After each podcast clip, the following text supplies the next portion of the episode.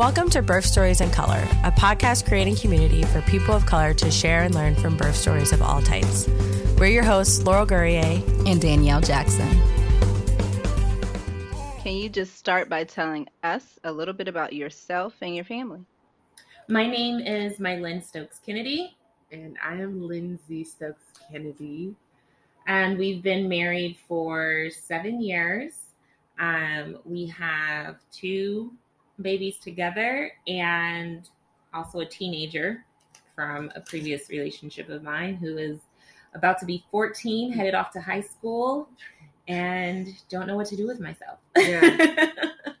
we live in California. I don't yes, know how much you want to We know. are in Southern California. Yeah. Uh, close to the beach. I'm a I'm a beach girl. We're both born and raised in Cali. Yes, we're California girls through, through and through. sun shining through. Yeah. um, but yeah, we got our boy moms. Awesome. Yeah. Three boys. My maiden name is Stokes, so I don't know if we family, but we can pretend to be if we're not. So. Girl, we sure can. Yes. I don't know too many Stokes. Uh, you, you know? know? So I'm here. Hi, fam. Cousins. Cousins. Cousins. Yeah. So let's let's jump into it. Can you tell us a little bit about your pregnancy? I was pregnant with um, Lennox in 2019, right? Yeah. Is that accurate? Yeah. Um, my pregnancy was, uh, for the most part, amazing. I, I, don't think I had too many um, outlandish, you know, or, or, there was no uh, big surprises or anything like that. I think more than anything, I was just surprised to be pregnant, right? So we uh, put a lot of effort into getting pregnant. It took quite some time. Um, just being obviously a same sex family and uh, figuring out the ways to get pregnant was already a, a, kind of a journey for us. And then realizing how expensive those are, and then reeling back and kind of seeing what we could do on our own. So we had um, Lennox um, naturally with a known donor, um, like you know turkey baster method. So that is really old school, and I think a lot of people are like investing a lot of ways with the IVF and the IUI. But thankfully for us, and really like we're really grateful that we were able to get pregnant, cousin, and um, uh, my pregnancy was amazing. I think what what started to shift for us uh, during Lennox's pregnancy was towards the end of my pregnancy. Um, I was getting, you know, like itchy hands and feet the name of it? But it, it, turned out that the the result of my itchy hands and feet was could be uh, related to my liver and, and, the baby's liver. and the baby's liver. And after doing some testing they thought it would be best that i was induced at 37 Seven. weeks mm-hmm. which felt early for me even though you know doctors feel like that's fully cooked baby. I think my goal was to get as close to you know full well done as possible. Um and so after a little bit of advocating, we didn't have a doctor with very much uh, bedside manner when I went in at the time. But after a little bit, we were allowed to schedule our induction and like kind of push it out, plan for it. Um, and then I labored for two, almost two days, I think. Um, technically active labor, but I, you know, it was a really interesting kind of scenario in the hospital with him. And then he came at two, three o'clock, October 22nd. So it was great. I had preeclampsia after. So following my delivery, uh, I stayed a little bit longer because uh, just to watch blood pressure. But overall, my pregnancy was blessing. I was really grateful for a kind of smooth pregnancy with a beautiful, healthy baby. So with Lennox, as she had stated, it took a long time to get pregnant. It took almost two years from when we first started. Um, we started in April of 2017. We got pregnant the first time. Um, ended up being a ectopic. No, not ectopic. That's Pregnancy? on the yeah the empty sac. Yeah, is that oh. not ectopic, or is that when the that's when it's like on a, something else? Uh, okay, so no. it's something. Y'all, I'm not the person with the names, and we probably should have written a list of words of, of Googleables. Right. There. Yeah, yeah, yeah, yeah. We should have been trying a little harder. I should take my medical history a little, a little more serious. you know, considering the, the medical industry does not. Right. I probably. I probably Get you a little notebook. Right, right. You just bring it. Yeah. Put some dates in it.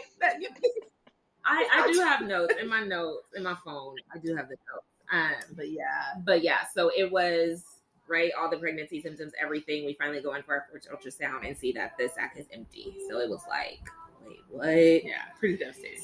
devastating. Still had to go through the whole process of a miscarriage, and we had like waited a few months after that to like start trying again because physically, emotionally, spiritually, mentally, everything. We was like, that was yeah, that was a gut shot. So yeah. um, yeah, it it took a couple years, a few uh, different known donors and stuff till we were finally able to get it right. Have the perfect equation. Yes, the perfect equation. And so they actually have the same known donor, um, which is you know also yeah. awesome. Um, that worked out. Yeah once we have that no no no the second attempt she got pregnant and then a year later once i did it i also got pregnant on the second attempt so um that was great yeah much smoother transition from yeah. everything that we were doing the years prior yeah it, it had been a lot it was a long journey um mainly because of her PCOS. There was so many things that we just weren't aware of um, that the PCOS was affecting. Um, so it wasn't until we went to a fertility specialist to find out that one, she had that, and two, to find out that our insemination process had to be a little bit more um, aggressive. Yeah. So we were only doing one insemination a cycle, and it ended up we needed to do like three. So yeah. we did it on like the day before the high peak, the day of high peak, and a couple days after. Once we got that down, then it was just like, we're pregnant, yay for real, and then yeah. Lennox came. yeah. I was gonna say, you know, like um, I we appreciate you kind of explaining your process because I think for many people, when we're deciding to have children, there's not enough information about how expensive it can be, and then taking away costs, um, how to get support in that, and who you can go to support you to make sure that you get the right information on how to do it, right? Um, because yeah, not everybody has access to midwives who can support them at home with insemination. Um, so then you're having to find the research and do your own research about okay, if I have to, like you said, figuring out the right equation. Um, and that information is just not well written about, um, accessible enough, um, which is unfair. yeah, yeah. And you're and and to clarify, we inseminated on our own, so we mm-hmm. literally would drive to our donor was at the peak of you know mm-hmm. me being yeah, of ovulation um like literally time it up really schedule it so that that's you know peak time really tracking and doing all of the details. Um getting there inseminating laying on your back right? Keeping your legs up right? All of the things that are googleable. Even though the fertility specialist let us know that she was that's like, not necessary. She literally looked at us like if if women needed to do all that to get pregnant, there'd be a lot less babies. Yeah. Like she was like, think about what you're saying. You know what I mean? And I was like, you're not wrong. You get into this state of like panic where you're like trying and trying and trying and trying, and you're like, I just need to do everything. Am I doing all the things? Am I being to the point where you're being almost ridiculous? Mm-hmm. Not saying that those things maybe don't help in the you know the, a percentage of the way, right? But you know they encourage you to have an orgasm at the peak when you're when you're inseminating all of these things and the doctor was like listen to a women a lot of women have never had an orgasm you know so if that was needed to be able to have a baby she was like she was yeah. looking at us like you guys are i feel what you're going for but it's just not real you know like but but being able to even find a doctor who spoke my language though right yeah. who was able to even say that to me who was able to like look at us and like let me be myself and come to them and be like, this is what, what we could do. This is what this is what the internet is saying. I, I was in there with my fertility doctor, like some of these websites are telling you to keep the semen in you for days at a time. Some of them are she's like, people are gonna get sick. Like she's like, that's just not real, you know? but you don't have access to information. You don't have it's not easily accessible on how to do this in a way that is affordable there's hardly information about how to do it in the expensive way. So there's really not a lot of information on how to make sure that you can, um, you know, have this really easy track. And I think that we're lucky as millennials that like the internet was invented at, at our time and like by us, right? And we've started to blogging and like so we've been able to find all of these avenues for help because there are other people like us, but not because these big, you know what I mean, corporations are giving us the information that we need yeah, and making it easy and accessible. Sharing. It's why Mylin, you know, is I hate to say influencing, but like creating content now, right? Or being on the internet and, and sharing our story now because it was so hard to find. And it doesn't mm-hmm. the buck doesn't really stop there, you know. Us same sex, you know, family down to like adopting our own kids and like all they don't tell you how, they don't tell you how much, they don't tell you where. There's no easy step, you know. There's nothing that makes it easy for you to create the life that you want. Mm-hmm. Partially because it's new, partially because I'm sure there's bias, but like it, it just is not accessible to us. And so it's funny that you say that because I think that you get a lot of misinformation too when you are seeking and seeking and like in the world trying to find the best ways to do things for yourself. Um, and so, yeah, I'm really grateful that it worked out for us and that we can now be a source of knowledge, you know, a mm-hmm. source of, and it's for people, other people. And as you went through this entire intense, really, um, journey of just becoming pregnant, were you able to experience the joys of the pregnancy and really like what other ways did you prepare for the actual labor and all those things coming up? I'd say yes. Um, this is probably a better question for Mylin. I work a lot, so my pregnancy was I, I didn't really stop. You know, like I got pregnant and then I was still kind of moving in the ways that I normally move, which I think is, is just true to me. Um, so I did a little bit of nesting, you know, I did a little bit, but more more than anything, I was working. But I I do think that I found those joys. I found um, all of the ways that my body was changing to support a life, all of the ways that, um, you know, that I was just naturally preparing to become a mother that was completely natural and inside of me and, and you know, organic to, to who I am. Um, but I say that it's interesting or more, more probably a better question for Mylin because she prepared for a home birth. So I had letting because I had to be induced. I, I, went in, you know, they broke my bag. I had an epidural, you know, like I did the things. Um, and, and you know, I did it in my way. You know, mm-hmm. I still mm-hmm. felt really, I did, you know, yeah. I felt really comfortable with how my pregnancy went, how my delivery went, how my team was, you know, and I felt like I still had a lot of time and I was really in control. But Mylin really took that shit to a whole nother level with this home birth. I mean, the preparation it took and the intent and like the amount of time that she really invested in like training her body and her mind to prepare for that, I think is a different joy than you know me just being able to get to my second trimester and like stop vomiting, you know, because that was really the goal when I was pregnant. It was like if I could just get here, week twelve changes you. know, I was like if I could just get there, I'm gonna be fine. So that was my focus. That's where I found joy, and I was like, okay, now I can go back to work, right? Whereas something else other than French fries. yeah, that's all I was eating was French fries, so I could hold down. I mean, raspberry iced tea, you know. But then for Mylin though, really watching her prepare, I mean, was like night and day.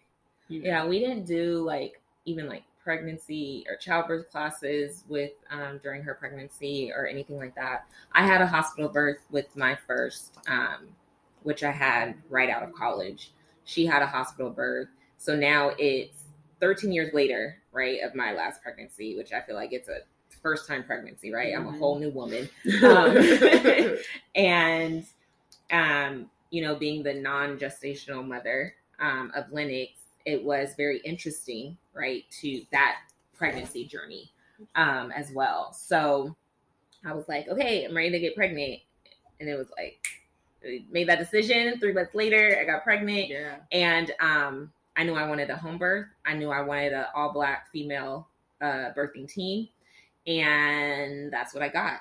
Um, being in Southern California, looking for a black midwife is very difficult. Um, the three, the two, right, that I initially interviewed with are in LA, about 45 minutes from me, no traffic. So I was just like, me getting, you know, going into labor and then having to drive LA traffic, like it just didn't work. Those midwives were amazing, but I was like, I need somebody closer. Found somebody in Inland Empire, which is like east of me, east of me 40 minutes as well. So I'm just like, please let me find a black midwife next to me. I put out in the universe. My doula um, found my midwife for me. And through my midwife, who she's in Long Beach, just about 15 minutes from me. So that was great. And everything was home visit. She doesn't have a center. So everything was here done at home. Um, through my midwife, I found uh, the Victoria Project. Uh, what were they called? The Sugar Hill Gang. Okay.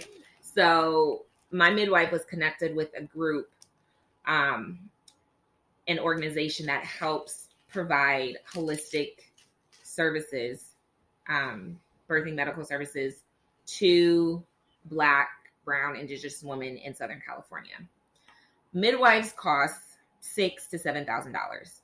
Basically, all the midwives out here. Okay, um, and I was able to get that covered through the Victoria Project. I did not have to pay out of pocket for any of my care except for my deposit to my midwife.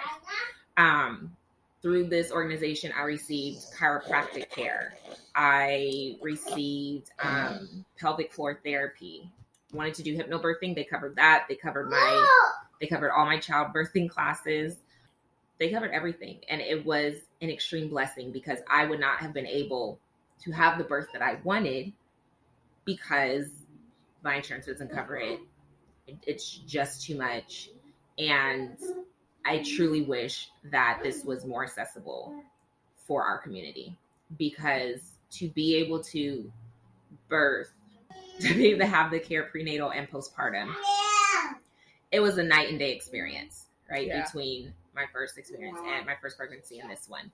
Um, hypnobirthing, shout out to Sankofa Mama, was the best decision I could have ever made.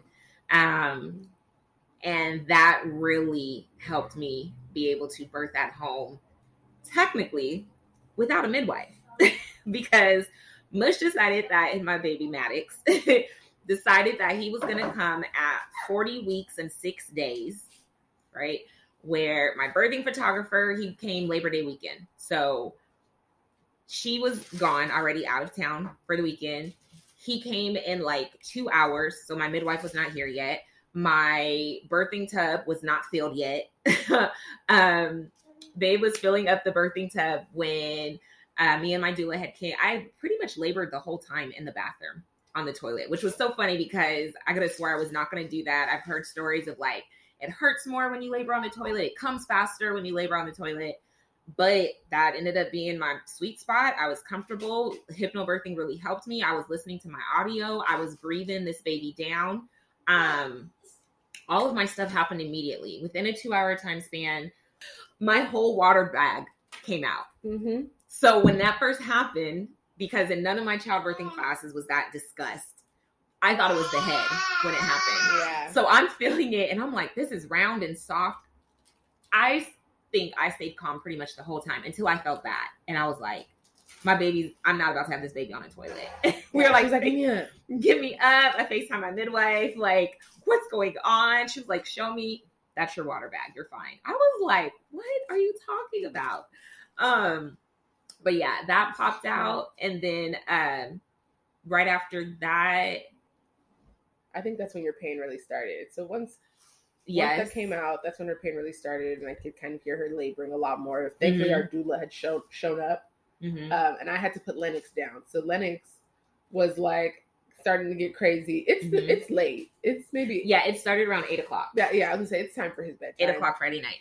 But yeah, Friday morning actually at like four a.m. was when my uh right the pressure waves um have started to come in probably about every 30 minutes 45 minutes to an hour right i had felt them maybe one time or twice a day in the weeks leading up to it. But finally, I was like, oh, here's another one. Here's another one. Okay, it's been a few hours. I think we're finally here, which I was really happy about because the next day, Saturday, which would make 41 weeks, I would have had to go into the hospital um, to have a full exam and everything like that. And I did not want that. I did not want to have my baby in the hospital. I did not want to go through that. And Mish was like, it's cool. You won't have to. We about to come right now. So um, things really got active. Like I called, I let my mom know at 5 a.m. She drove down from Sacramento, about a six hour drive. She made it in time, came at like three or four in the afternoon. They got off work early. I was like, this is, you know, it's happening. Um, mm-hmm. and yeah, it just kind of all we just tried to get it ready. We have I wanted I wanted like strung lights, all my candles lit. She had wrote my affirmations on a mirror. Wanted to birth in the tub. None of that happened. None of the candles were lit. The lights was on. The AC was blowing. I went from the toilet to the bed. My doula started doing a massage on my back with like the machine gun by the time she did the second one, I was like, no, it was a totally different feeling within one minute. Yeah. And I was just like, this doesn't feel right. I got on all fours on the bed and I started talking to my baby. Mm-hmm.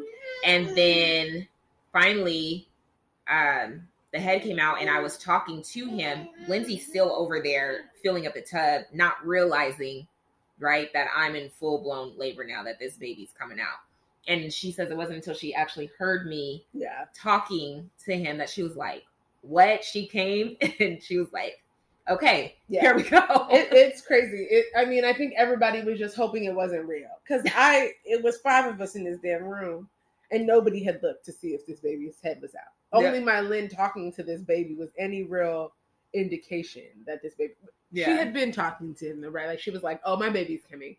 My baby's coming. And so i said okay i'm gonna go fill this tub up. So I run to go fill the tub up. And I've heard her doula are kind of having a talk, and she keeps saying that this baby is coming. And then mm-hmm. she says, Oh, my baby, my baby. So then I'm like, She's not talking about the baby coming anymore. She's now talking to a baby. And like when I can hear that, I, I drop that thing and come over just to make sure I'm not missing anything, but I am. and so I. Beautiful head yeah, that big beautiful head. And then I don't know, we jump into action, you know. Mm-hmm. It's like the movies, you know, adrenaline will do it was plenty for you. Adrenaline will teach you mm-hmm. things, you mm-hmm. know. And I did. I delivered the baby. Uh, like nobody was here. We just it was really just a panic. I got down there and started just talking to that baby and talking to her, and mm-hmm. he came out. It was really crazy to even see, to witness when people ask me about it, I'm like, I don't, I wasn't even there, you know, like I was, it was like out of body kind of experience, just like tuned into collecting this this baby who's way slippier, slipperier than it, they seem. This um, what's that black tar looking set? Whatever it is, it's extremely. Oh, that's he also yeah. shit simultaneously coming out. I think their oh, first yeah, poop yeah, is very the black, right? Milk. The meconium. Yes, there you go, girl. I know some words. I know some of them. You keep coming. Shit, this this baby. I mean, he slipped out so fast that I nearly dropped him. I was so silent, like we've got it on video. you know, so slippery. I was like, I need a towel, and then I, you know, had him, and it was all this black slime. It took me a long time to realize that he came out frustrated and really gave us the shit. yeah, and you know what's hilarious is that when Lennox came out, he definitely pissed on me immediately, right down my face and neck and then this one shit on me really i think it's the way they bond. They let me know. They, they want me to know that you're here too. Yeah because honestly it's it's like it, it's you're crazy so to think but yeah that it was an amazing experience. And so once i had him i she she like snaps out of it and she's immediately kind of annoyed with us. Nobody believed me. I said my baby was coming we're all just like, what the fuck? We, we, we were doing the best we can. Shit, but I was feeling the, you didn't believe. We believed you. You can hear us in the video, like we believe. Nobody believe. Give me my back. She's now like, give me this. It was great. We're just like, okay, you know, you can't even be mad. I can't say that people weren't mad. You know, everybody's like, "Where's the?" Everybody, yeah, they, yeah. they want the midwife to show up. My mom know? was mad the midwife wasn't there. Yeah, she, yeah. You know, they nervous wreck. Uh, my mother-in-law is a is a registered nurse. That's been her career for the last. She believes in science. You know, like believes in the medical system. You know, like there's a right way to do things. You know, mm-hmm. so I think it was already kind of having a pushing back birth. on her having yeah. a home birth at all Before the midwife to not show up, for me to be standing there catching the baby, you know, talking shit, like I'm like, you know, she's like, this is not the way. Yes, they did. Yeah, you can hear her like, oh, thank you. You know, like the moment the baby cries, you can hear it. She's finally like, oh, like, oh thank you, oh baby. Oh, yeah, baby. she she was oh, silent. I mean, you couldn't hear it. you could hear a, peep, a squeak, you know. And then that baby made like a good hefty cry, and she, you could finally hear her relief. So Mm-hmm. Mama Lord. said, "I told y'all." I told y'all. She was standing in the wings, like, "What I say? Didn't I tell y'all?" Mm-hmm. Ooh, but she it, it, must have took a lot for her to not say the words because she ain't actually say the "told you so." We can appreciate that. We can we can got to take our small blessings. We appreciate it because I know it was hard for her to be like in the space and mm-hmm. like see. It was a crazy experience.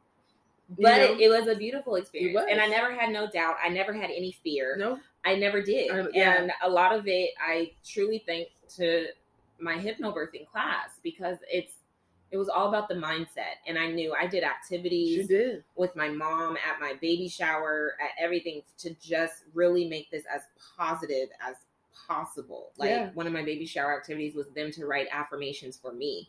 I did an activity with my mom of like writing down her fears, fears and then burning it. Like I do not want that energy in this space of me bringing my baby earthside. Like we're not having that. Yeah. So um my mom knew not to yeah, I think she, she prepped she prepped everyone enough to be like, chill out. Yeah, no matter and, how this goes, it's going to go. We gonna flow. Yeah, and we're going to be just fine. And her energy is real contagious. You know, my Mylin, if she's got this energy about like this is how it needs to be, it was hard to not. It was hard to push back. Like we all wanted to make that. I know you said you were like, yeah, adrenaline kicked in, but I mean, Mylin, you you you hit on this that because you had done the work, there was no fear to be had. So you all were like, mm-hmm. yeah, this is I need to go over and help because you were able to pick up on when things shifted, but that was because you had created the environment where you could trust. We could yeah. everybody could trust you that you knew what to do and they could follow your lead. Um, and that's so powerful. Mm-hmm. And especially when we are incorporating um, for for those of us who have those connections with our mothers and want them in that space, I think we sometimes forget about like they had their own birth with us and what may come up mm-hmm. for them exactly or what their knowledge of birth yeah, yeah, is yeah. might come up and how that might show up in the space and how important it is to address mm-hmm. that before they come. Yes. that that is touched on in the hypnobirthing class. it's that that past trauma that they hold within their body that absolutely can be triggered within your birth that you don't need. so all of that has to get um, addressed and dealt with before. So yeah, I asked my mom about that. I asked my mom about her mom's birth with her, how that you know went. Um, we had discussion around oh, all of that. I love the like dichotomy just between the two completely different type of births, right? But that there is still this, you know, continuous joy, continuous understanding of what was best for each person. And how was postpartum for both of you? Postpartum was great for me. Um, with um the midwifery care, I had three at home visits. Um, and then my fourth visit was at her office. So I literally was in bed for a nice while. I did have the desire to get up. I had the desire to move around and stuff. And when my midwife would come and be like, So you've been laying down with your feet back? Because I did have a tear, I had to get stitches. Um, yeah. That was the most painful part. Yeah, I forgot about that. yes, yeah. my labor was great. Yeah, she, she them needles in me to numb me, painful. That stitching, painful. Um, squeezed the hell out of my wife and mom's hand during that part, mm-hmm. but I was good on my own while I breathed Maddox out. yeah. Um, but so because of that, she really wanted me to like and I sit with like my legs up a lot. I do like you know, and she was just like, I need you to lay legs closed. I need you to stay in bed. I need you not to do anything. We're here to help. My doula came um, twice postpartum as well. And then Lindsay was home for like a week. She owns her own design business. So she's, like she said, she was working during her pregnancy. She went back to work right after she had gave birth. Like she's um, a busy woman boss bitch, but still. I won't deny it. It's just a lot of things to do, you know. But it, but during while I was pregnant, I told her I was yeah. like, I want you home yeah, with me. I was here. I want two weeks. and I, it was she almost gave two me- full weeks. It was almost Yeah. half days, almost two full weeks now. but Uh, not full weeks because even in week one, she was back at day three for a meeting or something. Okay, but yes, I will say that my postpartum was great. She stayed with me as long as she could, I did. and um, I also had my placenta encapsulated, which was Yeah. a cool um, Experience. experience to Cool. have and stuff like that. Um, you know, pros and cons. It had been 13 years between births, so I don't know how much it affected like my energy and stuff. But I didn't have any postpartum depression. Like I felt good throughout. Um, wanted to get out. I will say though, right? It is totally different being pregnant with a toddler, postpartum with a toddler, whereas she was pregnant, you know, And then we had a baby. on her own. Yeah, and then we had a baby. We had my eldest, but he's in He's old enough to help. elementary school, Old high enough, numbers. old you enough know, to be quiet and Yeah. say, you know, old enough to go play the game. sixth grade. Yeah, separate, not somebody who needs you constantly, always Mhm. on you stuff. Yeah. So I think that was also a, a big difference between us in our pregnancies and postpartum care. Um, is that I'm having to deal with him. Apple. You know, And Lindsay, you had preeclampsia after. So how was working through that? It was interesting, really. It was once the baby came, I mean, I feel like we had 15 minutes of like, oh, the baby, and we bathed him and, you know, hold him. And then maybe someone came in and just double checked. And then I think maybe right away you could kind of see everybody's kind of reactions and them starting to just check more. And we, we just need to keep an eye on this or that. And, um, and it was, I mean, overall my care, my care was fine. I think that they um i got moved to a, a cool room like a big old suite you know i was the only one available which i can appreciate you know i like nice things and i stayed in there while they um continued to check in on me which i thought was interesting um, until it went down so i could tell that it was serious based on the how everybody was responding uh personally i didn't feel any different i didn't feel bad i think it, what what happened for me more than anything right after my pregnancy, and I don't know where this will take this conversation, but what was bigger than my preeclampsia was that I couldn't. Uh, he wouldn't latch right away. So I think that at the simultaneously, you know, everybody is like circulating, you know, circu- circling me and trying to get these numbers and trying to make something make sense, and I'm trying to get this baby, you know, to latch.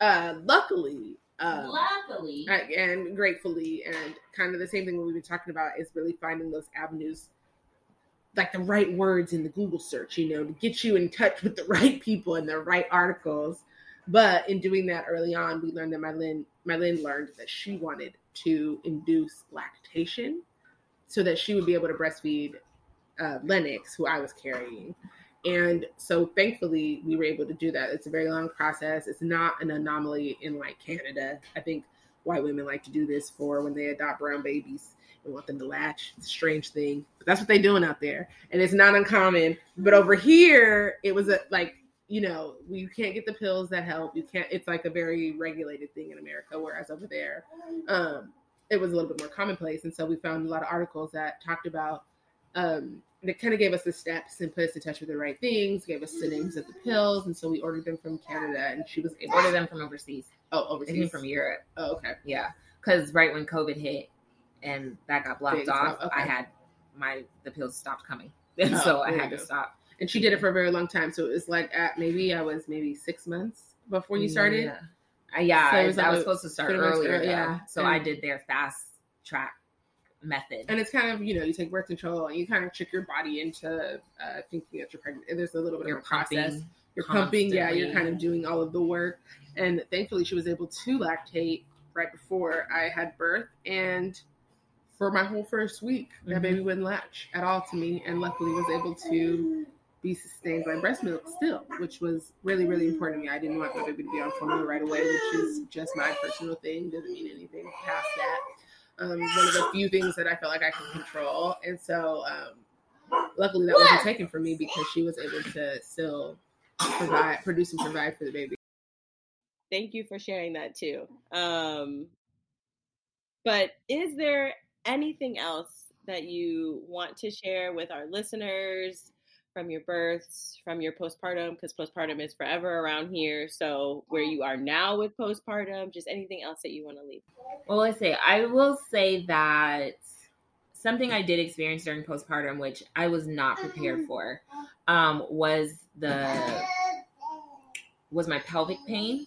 Mm. Um, I had severe pelvic pain um, postpartum that I would say what he's eight months that literally just started to ease up maybe around five or six months postpartum. The pelvic pain I experienced postpartum was legit a little bit too much for me. I couldn't um, lift my legs in bed. No, I couldn't turn over painful. in bed. Um, I was crying. Like Mhm. I was brought to tears. Um, it was so bad. Um, spoke to my midwife, spoke to my doctor, um, got taken in for I forget what it was, MRI, CT scan, something, Mhm. some type of um, stuff for them to see to make sure it wasn't a pelvic fracture, which I could have swore it was because I'm like, you guys, the pain I feel, it's broken. Something happened down there, and it wasn't. There was no fractures. There was just like, oh, you need physical therapy. I was like, okay. So, um, was in chiropractic care postpartum for solid three and a half months, um, going one to two times a week, and um, it wasn't until the latter part of that period that I got a chiropractor that actually incorporated incorporated some physical therapy exercises as well that really started to help me out um, in doing these certain stretches and exercise daily, morning and night. Because I wasn't able to. One time I tried to run after Lennox. Uh, we were on a walk and he sh- shot out. I tried to run after him and almost fell with the baby, holding the baby. It was too much. I was like, okay, I can't do this anymore. That absolutely was the hardest part uh, during postpartum for me. Um, but I'm glad to say that I'm good walking. I could do a little bit of running, you know. Um, and I did kind of put it on myself. I rushed myself, thinking that like I was gonna get back in shape and get back in the gym and you know lose this weight. It's like, girl, if you don't sit down and Mhm. just you know rest, Mhm. um, let your body recover from delivering this baby at home in this bed and everything that you Mhm. went through um, and running after a toddler after you know doing all these things um, definitely had to give myself some grace um, and realize that you know no you cannot do everything except the help Yeah, I think that's probably the biggest. That's probably the biggest lesson is to to the listeners and to the people is give yourself some grace. Do you, if, especially if it's your first. It, it doesn't really matter how many times you do this. Every single time is different. From what I understand, I won't know because I won't be doing it again. But for the people who do and consistently do it, I hear that it's it's new every time. It's like mercy, you know, every day. And so I, I think it's important that we don't just assume that we can do these things. Like, right? We can train our bodies, we can train our minds, we can get do the very best that we can do, and things can still happen. And so, really being grace, full of grace for yourself, and really understanding that you're you're being, you know, your flesh, and um, we're not superheroes, no matter how much you know people try to make it seem like black women are we really do we are human and we're soft and delicate and we re- really require and, and need and deserve to take it easy and be soft on ourselves and we so, deserve it yeah i think that that's probably the most important thing Mic drop. That's the end. that's, That's the end. Thank you for wrapping that up beautifully. thank you guys we appreciate for this listening to Birth Stories in Color. To hear this show and other episodes, head to birthstoriesincolor.com.